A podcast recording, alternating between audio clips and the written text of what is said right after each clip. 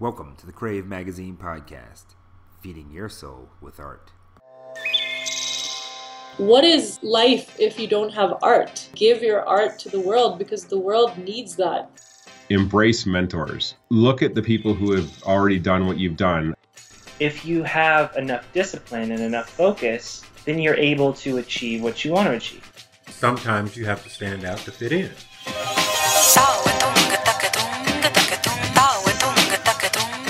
Okay, today we're going to be doing something a little bit different in the Crave Magazine podcast. We are discussing the art of ballooning.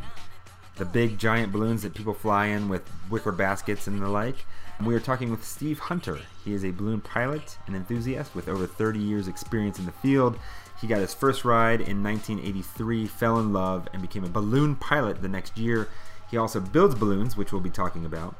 He also has flown balloons all over the world, and he has volunteered his time for 12 years as the balloon meister of the Erie Town Fair, which happens every year in May in Erie, Colorado, along the Front Range. And we'll learn all about what it means to be the balloon meister. Anyway, glad to have Steve on the show, and we're going to dive right into the podcast. Here we go. Okay, Steve, we uh, start off every interview with an inspiration, something that inspires you, whether it's a, a, music or something you see out in nature or an artist or something like that. And working as a balloonist uh, and creating your own balloons, I'm sure that you have ideas that come about, but where do you get your inspiration from to to build the balloons that you build? Well, it'll be a, just an idea that pops into my brain, or I will see some other balloons and, and I'll steal part of the design from them, particularly going to the Albuquerque. You get to see a lot of special shapes that are made by true professionals, and I'll steal a little bit of this, and a little bit of that, end up putting something together of my own. And you cut out there for a second. Did you say going to the Albuquerque Balloon Festival? Yeah. Okay. Yeah. Okay. Well, let's let's get more into your story. Um, how did you get started as a balloonist, and and we, we take us on that journey of back in 1983. I had a supplier calling on me for a business I owned, and he mentioned that he had a hot air balloon, and would I be interested in going for a ride? And I said, sure. So that following Sunday, I took my daughter, and the two of us went up with him in a balloon. I just thought, boy, this is this is something I could get involved in, and I've I've always been quite claustrophobic, and you get up in the air in an open basket, and it's it's a, a really great, great feeling. And the timing was right. I was in the process of selling the business and uh, taking some time off, so I bought a balloon, and this particular friend that gave me balloon lessons, and by the following year, I had accumulated enough hours to take my test and get my license, and I took off from there. Been flying ever since. So, so as a balloonist, is like a, any other kind of pilot, you need to have a license, correct? Yes. Uh, we go through the same procedure that a fixed wing pilot does, only it's shortened, it's abbreviated. Uh, we have to have 10 hours of dual flight instruction. We have to have a couple of solo flights. We have to take a written FAA exam. And then we have a uh, flight exam by a designated flight examiner. And he's the one that uh, is authorized by the FAA to give us the license. Now, as a balloonist, you're uh, pretty much you're governed by the winds, right? The winds take you where they want to take you.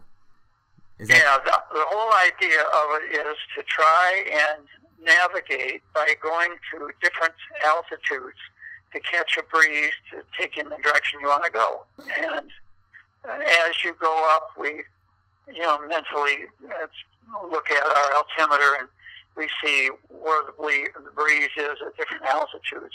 And we kind of play those breezes. And to get to an exact spot uh, is a real challenge. uh, that's what that's what most of the balloon competitions are. They're navigational and, to be specific. I see. Okay. And do you have to, um, if you want to fly a balloon, do you have to like file a flight plan like you do with uh, airplanes? No, no, we do not. Okay. We don't file. We don't file flight plans. The only interaction we have with the FAA when we're flying is we have to stay out of areas around airports. Sure. And we can we can enter uh, an area around an airport if we call them on our aviation radio and we basically get permission. Okay. Okay. Now, this podcast is about artists, and part of the reason we're talking to you is not only are you a balloonist in that you fly balloons, but you also create balloons. You you build balloons, right? Yes. So tell us about that. How did that come about? How did you decide that you wanted to sew together balloons and and and produce balloons? Tell us that story. Well, um, I have a really good friend who built a balloon up in Greeley, and I helped him a little bit with it, you know, cutting out the material and putting it together. And uh, it just kind of inspired me to go ahead and take a shot and build one. So I did. It was not the best balloon, but it did fly. I never had any problems. Oh, it, was um, a very heavy fabric, so it was hard to handle on the ground. But just got started that way, and then built another one and another one and another one. I, I would take a long time to do it. I wasn't in any rush. I'd work on on uh, sewing uh, maybe a couple hours, and then I'd put it away and get it back out a week or two later and sew some more. so it, it it took a while to do it. I did purchase a double an old double needle Singer sewing machine, uh, a commercial one. Sewing the material itself is quite easy because it's thin, but all of the load tapes around it, it can be a problem. So you need a heavy a heavy duty commercial machine for that. Sure. Do you have any idea the amount of hours that is required to, to build a balloon? Well, my easiest one was probably 100 hours, and my most complicated one was maybe 250 hours. Wow. Uh, but again, it was spread out over a long period of time, and I didn't really log the hours. I didn't keep track of them, so I, I'm really just kind of guessing. Sure, sure, sure. Um, tell us, if you will, what are some challenges that you've had along the way in relation to the ballooning? Things that setbacks or any kind of difficulties that you may have had that you've overcome? Well, sewing a panel in backwards, which I did a couple of times, and to rip it all out and start over again.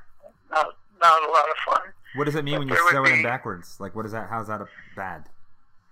well, it doesn't fit together right. Oh, okay. No. the, the way you do it is you you uh, have all these small panels and you sew those together to make a strip that goes from the top to the bottom. okay. And then when you get all of those strips made, it's usually about 20, uh, then you sew those together.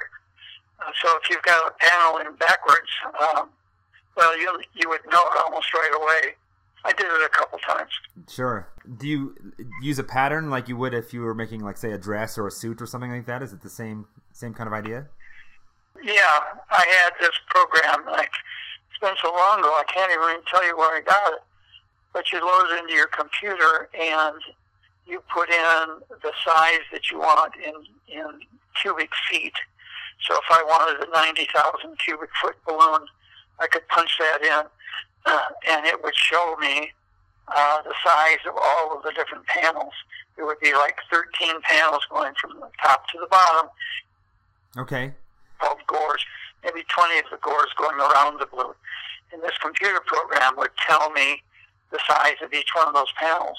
And then, um, do you get like raw cloth? Like, what kind of cloth is balloons typically made out of? What kind of material? Okay, you can get either urethane coated or silicone coated. Uh, it's basically the same material that a ski jacket is made out of. In their case, they're doing it to to keep the wet out. In our case, we want to keep the heat in. Right. So that's why the coating. Okay. So it's a ripstop. In most cases, nylon can be polyester, but it's a, a ripstop fabric, and then it's coated with either silicone or urethane. Either one works just fine. I found a source in Los Angeles that I could get my material from, and it was all silicone coated. So that's what I use for my balloons. Okay. How about successes that you've had, like something that um, you're really, really proud of, or maybe a balloon design that you did that you really love? Well, if you look at the photo, the little yellow balloon with the face on it was probably what I'm known for more than any other. Uh, and it flew in Albuquerque Fiesta many, many years. And I even took it to Australia, shipped it down there, and flew it in a big event. So um, that was probably my most successful one in terms of wide acceptance within our community. Sure. That's the balloon that has the hands on it and the face. Yep. Okay, Yep. We so- called it we called it bumpy. Bumpy. Uh, bumpy. B U M P Y. Okay. So, and I remember seeing that balloon. So, for those people listening, this photo is on our website, on the Crave Magazine Denver website, um, of the balloons that Steve has built over the years. And it's a yellow balloon, has a big smiley face, and it has not only hands but also feet coming off of it. It's a fantastic balloon. So, um, thank you for sharing that. Also, uh, I wanted to ask we're doing this in conjunction with the Erie Town Fair uh, in Erie, Colorado, and every year they have a balloon launch. And you've been what they call the uh, balloon meister over the years. And can you tell us what that entails and what that's all about? Well, going back uh, 20 years, I guess, um, I was contacted by, at the time, it was the board of directors of the uh, of Erie, of the town of Erie, and they wanted to start a, a balloon festival. And one of my student pilots that I taught to fly, uh, he was very much involved with the Erie, uh, with Erie at that time. So we combined our efforts and we started the uh, Town Fair Balloon event, doing it in conjunction with the Erie Town Fair. And I did that for 12 years, I think it was altogether, uh, and then turned it over to somebody else to, to run it. But I still fly in it. I'll be out there this weekend if the weather allows us to, and we'll we'll be flying. What does it What does it entail in, in being a balloon meister? What are some of your responsibilities? Well, in, in this particular case, it's not always sponsored by the Chamber of Commerce, but this event is. Uh, the Chamber of Commerce gets sponsors, uh, normally businesses within the community, and they will sign up for a balloon ride, and they'll pay so much for the sponsorship. And then it would be my job to um, get enough pilots to bring their balloons to the event to take all of these sponsors for a balloon ride. And then uh, also you had to work in conjunction with the FAA. You had to file some paperwork with the FAA to make sure it was all legal. And then I would actually run the event as far as the uh, balloon launch was concerned. And we would fly Friday, Saturday, and Sunday, uh, and which is what we will do hopefully this coming weekend. Probably not Friday from the looks of the weather, but, but that's what a balloon meister does. He's the person in charge of the, the uh, flying event. Now, are there are there weight limits and that sort of thing that you have to be aware of, or you have to take into consideration? Yeah, different sizes balloons uh, carry different amount of weight. So what I would do is I would get the size of the balloon from each of the pilots that were invited to the event, and um, and then we would try and coordinate that with uh, the sponsors that wanted to take the balloon ride, and you know we'd have to ask them their weight. We'd take two to three um, sponsors on a flight. Okay. What's the largest number of balloons that you've ever uh, had to manage in one year? Uh, I think we had 61 year, close to it. Yeah. Wow, that seems like a lot of Uh, balloons. Yeah, I think we've got I think we've got 30 coming this coming uh, weekend for the Erie event, and that's been pretty much what we've done for the last few years. Uh, when we did get 60, that was oh probably 10 years ago, and there were a lot more people involved in ballooning than there is today. We unfortunately uh, have lost balloonists and ballooning people who are who have lost interest and uh, we just don't have as many balloonists today as we did 10, 15 years ago. uh, why do you think that is? Uh, primarily the expense. Uh, people getting into it just, you know, it's like buying another car. Sure. Uh, and uh, it's expensive. And you try and get young people interested into into ballooning, and uh, it's difficult for them to put out that kind of money. What is the cost of an average balloon? Uh, they're, they're you know, right, right around 40000 Okay. And then and then the cost of like a flight, like uh, the gas or whatever, and all that kind of stuff. That, Well, you can. It, it will depend on your balloon, but anywhere from a hundred to two hundred dollars is what it costs per flight. okay. That in, that includes some depreciation. Uh, insurance is fairly expensive, and then uh, propane. So it's like buying a really nice truck and then having to fill it with gas every time you take it out. That's exactly right. Yeah. what do you think would be necessary to get more people involved in arts? Like I know as a kid, we had a balloonist down the street, and I I had gone up in that balloon, and I remember the first time I used to live in Erie, a, balloon landed in a back in our backyard, and I was fascinated. I mean, I was adult. This was about five six years ago. I was blown away, and I found out more about the town fair and the, with the balloon launch that they did. And I just I would go out there every morning during the town fair and watch these balloons take off, and it's just to me it's fascinating. Um, it's really really spectacular to see these. It's even more spectacular to be flying one. I'm sure it is. I'm sure it is. I'm excited to have that opportunity. Um, how, how, do we get people involved in it? How do we get more people to be to be? I know it's expensive, but you know, if, it's uh, spectacular. well, you know, in addition to the in addition to the balloon, you have to have a truck or a van, and you have to have an inflator fan. You got a lot of additional equipment, so uh, it just makes it compounds. It makes it even more difficult. You know, I don't know what the answer is to tell you the truth. Uh, I guess we just need the economy to expand and people to make more money. I don't know. sure. That's that. That would help for sure. Absolutely. How, how's being a balloonist affected your life? Uh, affected other areas of life, or affected the way you see things? Well, it's you know it's my hobby, and uh, I've never tried to make uh, make money off of it like a lot of balloonists do. Who, you know, who sell paid rides. To me, it's just been been my hobby, and it's you know it's like uh, having a cabin in the mountains or a camping trailer or you know some other activity that you're involved in. We go to a lot of balloon festivals, so we have these mini vacations because you know they will pay a lot of expenses for the pilot. Uh, we'll go to Telluride for a balloon festival up there, and the Steamboat Springs and Snowmass at Aspen. It's a that makes it a lot of fun. Where is the most majestic place that you've ever gone to uh, fly your balloon? Boy, it'd be a toss up between Snowmass and Telluride. Really? I like flying. Yeah, I like flying in the mountain valleys. Is it Yeah. more dangerous to fly in the mountains? Well, you fly in the valleys. You don't. We don't fly over the peaks, Sure.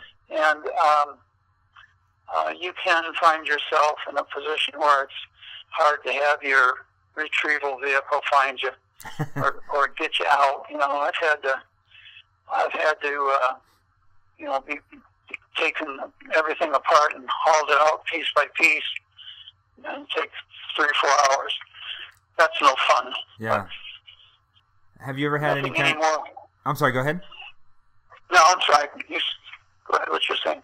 Oh, I was going to ask. Have you ever had um, kind of a close call or any kind of dangerous situation with the balloon and with the winds or what have you? I've had a couple of landings that have made me nervous, where the wind has picked up, uh, and we're racing along.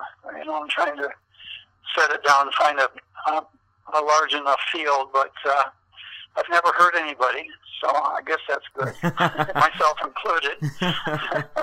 yeah, that's very good. Been roughed up a little bit, but uh, uh, nothing nothing serious at all. Now you've created eight balloons. Is that correct? That you've built? Yeah. Um, do you have all those balloons, or have you sold them? Do you... Oh no, uh, a couple of them I just they wore out Okay. uh, over a period of years and many flights, and I would take a lot of the pieces and parts and, and build another one from it. Mm. And a couple of them are still flying that I have sold just simply to get enough money to build another one. Um, but I've never, you know, uh, I never built a balloon to turn around and sell it. Okay. Uh, no, I've never done that. But I only have, I have one factory balloon and one home built balloon now. What do you love most about flying? Like, well, again, going back to my original comment about being claustrophobic, you get up in the air and, and you can see, you know, forever, and uh, it's just very, very peaceful. And uh, to me, it's it's always been a thrill. I always look forward to the next one. Is there anything you don't like about the process? Oh yeah, sure.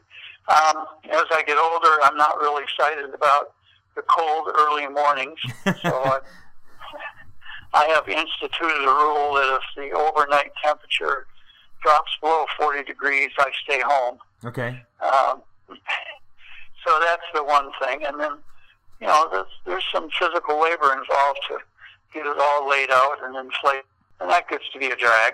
Sure, sure. Uh, you now you mentioned the weather. The Erie Town Fair. While we're recording this, the Erie Town Fair is coming up this weekend, and there is call for some bad weather. What is the, um, in general, what is the rules about weather and whether or not to fly? Well, obviously, if there's storms in the area, we don't fly. Period. Um, you'll have an outflow from a storm that could create uh, a, a really strong wind, and you don't want that.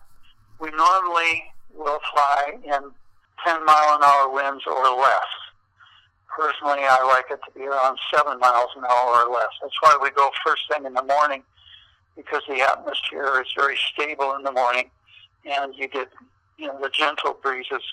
In the afternoon, you get thermals as the, as it heats up, and the winds are always much stronger. So early morning, right after sunrise, we fly and try to keep it under 10 mile an hour winds. Is the sunrise a factor in like uh, the heating of the earth and causing sort of like an uplift in the air and the warming of the air? Does that help the balloon?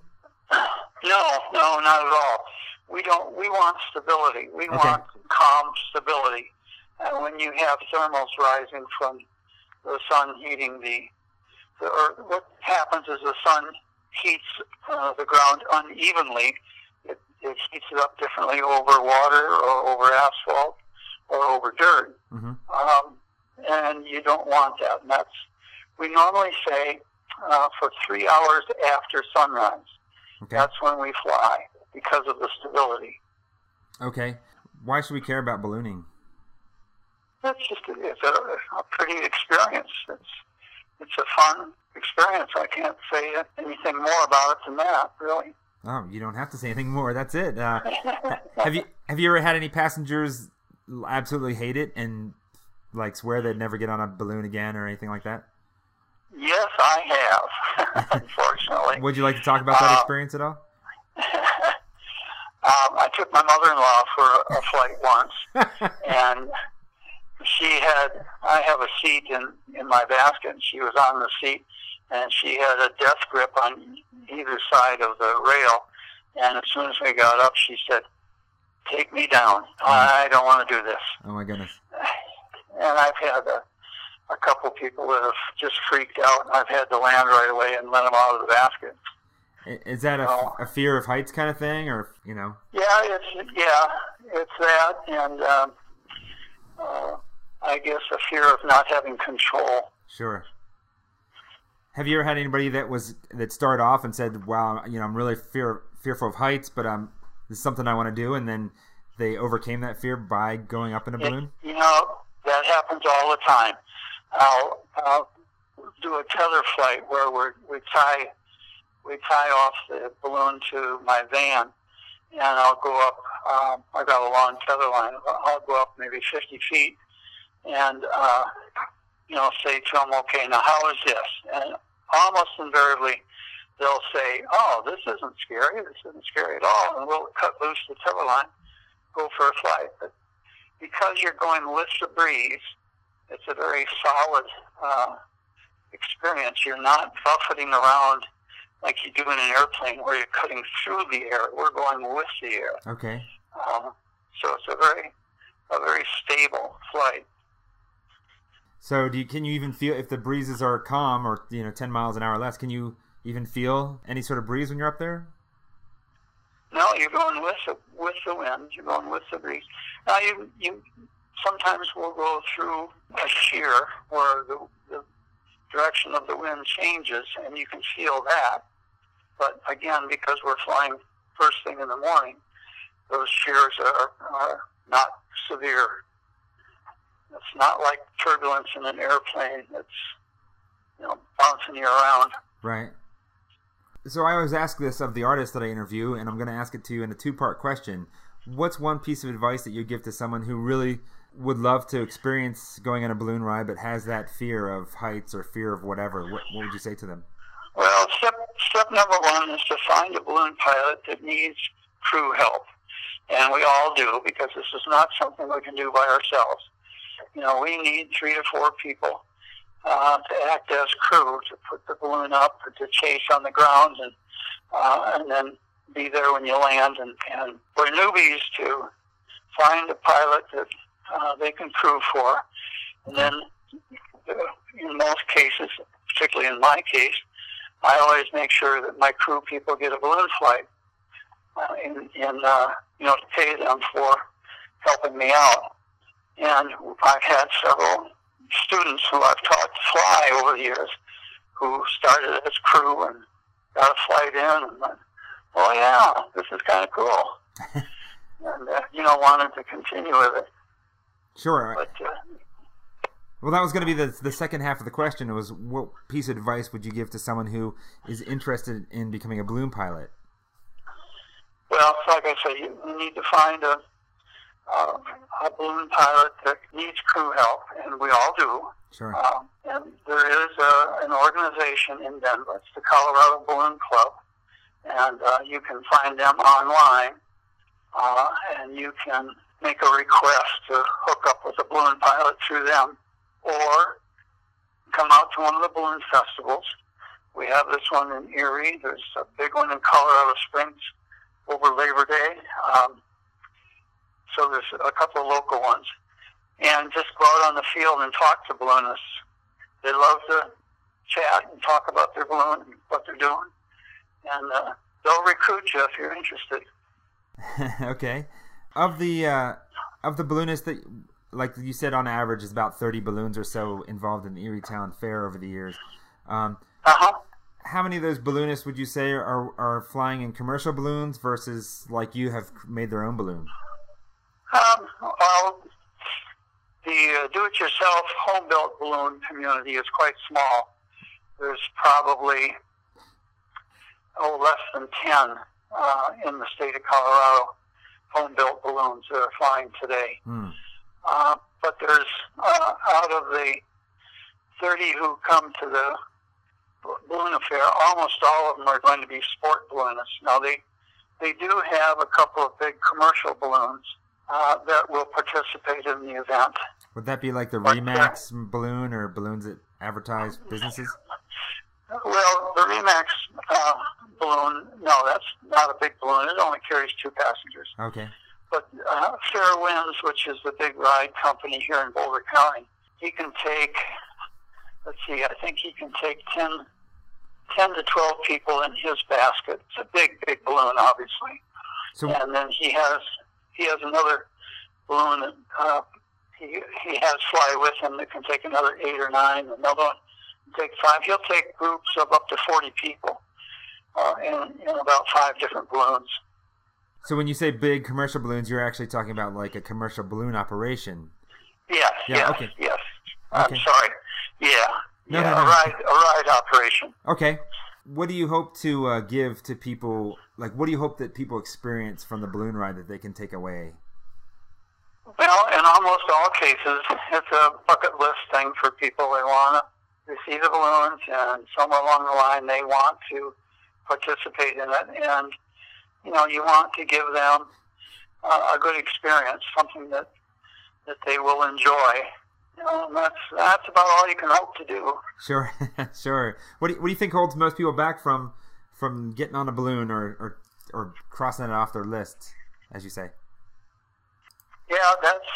I know. In talking to the owner of Fair Winds, like I say, the big ride company here, he said almost everybody that you know he takes out there, it's a bucket list thing, and that you know it's an experience that they want to have.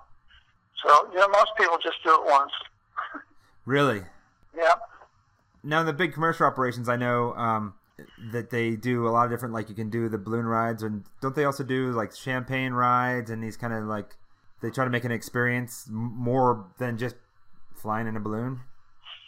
Yeah, yeah. They'll they'll have T-shirts made up with the company logo on them. They give everybody that goes up, and they'll have a little mini breakfast many times for them, and uh, they'll pop champagne. Champagne and ballooning have gone hand in hand since well since the very beginning. Um, do you know why well, that is? I'm sorry. I said, do you know why that is? Why they go hand in hand? Well, the, the story goes that in 1783, two French brothers, Joseph and Etienne Montgolfier, um, they were manufacturers of wallpaper, and they noticed burning little bits of uh, wallpaper in their fireplace. It, it rose up the chimney, and they thought it was the smoke. And um, the very first flight of a hot air balloon was in France, and they, they uh, filled a, an envelope with smoke, and it took off. And when it landed, they had some problems with the landowners who didn't know what this thing was, and they broke out the champagne and uh, they toasted the flight with the landowners. And ever since then, they've gone hand in hand. That's a great story. I've not heard that. Yeah. So, do you have champagne when people go for rides with you? I, can, I, I, well, I don't take it with me in the basket, but um, yes, when we finish with a flight, I always have a bottle of champagne in the cooler in my van, Okay. and we'll we'll break it out. We have a little ceremony that we go through, toasting the uh, the first timers who have gone up in the balloon. We usually mix it with orange juice, so Ah, make kind of a mimosa. out of it. sure, sure. So it creates a. You're holding on to that tradition of the very first flight. Yep. That's very cool. Well, let me ask you this. Here's a deep question for you. Knowing what you know now and the experiences that you had, not just in being a balloon pilot and a balloon maker, just life in general, if you were able to go back to that 33 years ago when you first started ballooning, what advice would you give to yourself about the process? Oh boy, that's uh, that's a tough one. Um, I I don't know that I could give myself any advice other than what I've done in the last 33 years. It's it's been a fun ride for me. Uh, I don't regret any of it. I've traveled uh, quite a bit. Like I say, we went to we've been to Australia twice, where I have shipped balloons down there and flown in uh, their uh, balloon festivals. Okay. I've also flown in Mexico and all around the western United States. So Uh, have you flown other country? Any other countries? uh, I did fly in Mexico a couple of times, Okay. but um, yeah, but that's all. Other than that, it's just been almost all of the western states. You know, I've, I've been to and flown in. Is there any place that you'd like to fly that you have yet to do? Now, to be perfectly honest, I, at this point in my life, am thoroughly happy with just flying here in uh, Lafayette into Erie on weekends. Uh, and I do that pretty regularly. And uh, do a couple of balloon festivals out of town, like I say, mountain festivals. Sure. And, um, you know, that's pretty much it for me at this point. I just enjoy it very much. Now, Colorado, we're a state that has all four seasons, uh, even here in May, as we might find out on Friday. When is the when is the ballooning season? Like, obviously, you can't balloon in the wintertime, or or can you? Well, you can, sure. It's the difference in temperature that gives you the lift. So if it's cool outside, you don't have to create as much heat inside the balloon envelope to create lift. So to fly in the winter is really very easy, um, and you don't burn much fuel. But you got to put up with the cold temperatures, which Sure. when I was young and stupid, it didn't bother me. I used to do it all the time. but uh, uh, later on in life, you know, uh, I just I don't enjoy the cold so much, and um, so I, I don't fly in the winter. Now my flying is May through October, Okay. and uh, sometime in November, um, I'll pack it up and put it away for the winter. And for you, that's mostly based on just the temperatures, the outside temperature being warm enough so that you're Yep. comfortable on the ride. Yep. Do they Yep, make do they make balloons that are enclosed for Um, for like the average mm. person? No. It's all- all- almost all, all the balloons today have, fly with a wicker basket. Okay. Um, wicker wicker bends and gives and doesn't break. Uh, so if you're making a bumpy landing, it's it's much safer in a wicker basket. But I don't think uh, there's any manufacturer today that's making uh, anything other than wicker baskets, Sure. and and they're all open. I don't know of any any enclosed ones. That would defeat the purpose of it, I think. Oh, I, I would agree. I would agree with that. What do you see for coming up with uh, your ballooning in the future? Anything planned special other than just uh, doing the festivals or doing the rides? No, nothing, uh, nothing different than what I have been doing for for many years. Um, we'll do the same balloon festivals that we've done in the past, and I'll fly on weekends uh, locally. The only reason I just fly on weekends is it's hard to get crew people to help you during the week. Sure. I have to deal with the, the working class, unfortunately. Absolutely. So, being retired, I, I would love to fly during the week, but uh, again, you have to have help to do it. So, mostly just a weekend flyer. Now, would you like people to get in touch with you about if they're interested in flying at all?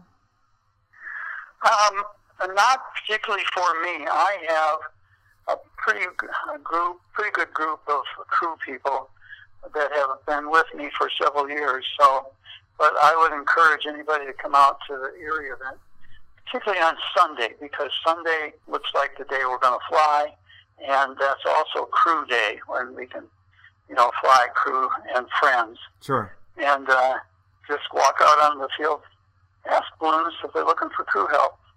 And where does that where does that balloon launch take off from? It's the uh, Colorado National Golf Course, which used to be Vista Ridge Golf Course. It's on Highway 7. Okay, and that's just uh, west of I twenty five, correct? On Highway seven. Yes, west of I 25 off Highway 7, east of uh, Lafayette. Yeah, you can't you can't miss it, especially if you go out there early morning. You'll see the balloons. Right. um, so Right. I'm going to share. You talked a little bit about fair winds. Uh, I'm going to just for anybody listening to the podcast. I'm just going to promote them as a commercial balloon operation. Uh, Jeff Meeker, the owner of Fair Winds, uh, it's called Fair Winds Hot Air Balloon Flights. You can contact them. They are local here in Colorado, and just look them up, and you can contact them for a um, for a, a commercial flight if you want to go out. Otherwise, we've got the Erie Town Fair coming up this weekend in May, and then you said also in the Springs is another festival for people who live on the Front Range. Yeah, that, that's a big one. Uh, that's Labor Day weekend. Labor Day weekend in Colorado Springs. Okay. Yeah. Steve, any any last thoughts that you'd like to share with our listeners? Anything that you've uh, want to impart? Words of wisdom. Words of wisdom. Nah, no, not really. Just, uh, just enjoy the balloons. Enjoy the balloons. That's that's a great piece right there. Let's just end it with that. And there you have it, another episode of the Crave Magazine podcast. Once again, our music is from the Desert Dwellers. Love these guys, just love their music, love the fact that they're letting us use their music. And please do check them out at desertdwellers.org. And thanks to Steve Hunter, our balloon pilot, balloonist, balloon guy. Um, we look forward to seeing him soon at the Erie Town Fair. Thank you for listening to the Crave Magazine podcast. I am Jim Wills, your host and producer for this episode, and I am on a mission to bring art back to the world. And with your help, we can make that happen. So please take a moment to leave a positive review for us on iTunes. And if you like what you heard, even more importantly, tell your friends. If there's something that we can do better, by all means, let us know. And if you are an artist or even just want to hear from a favorite artist, well, send us a message. We are putting this show out for all of us who love and appreciate the arts, so tell us how we can improve. Remember, Always be good to one another, and of course, take time to feed your soul with art.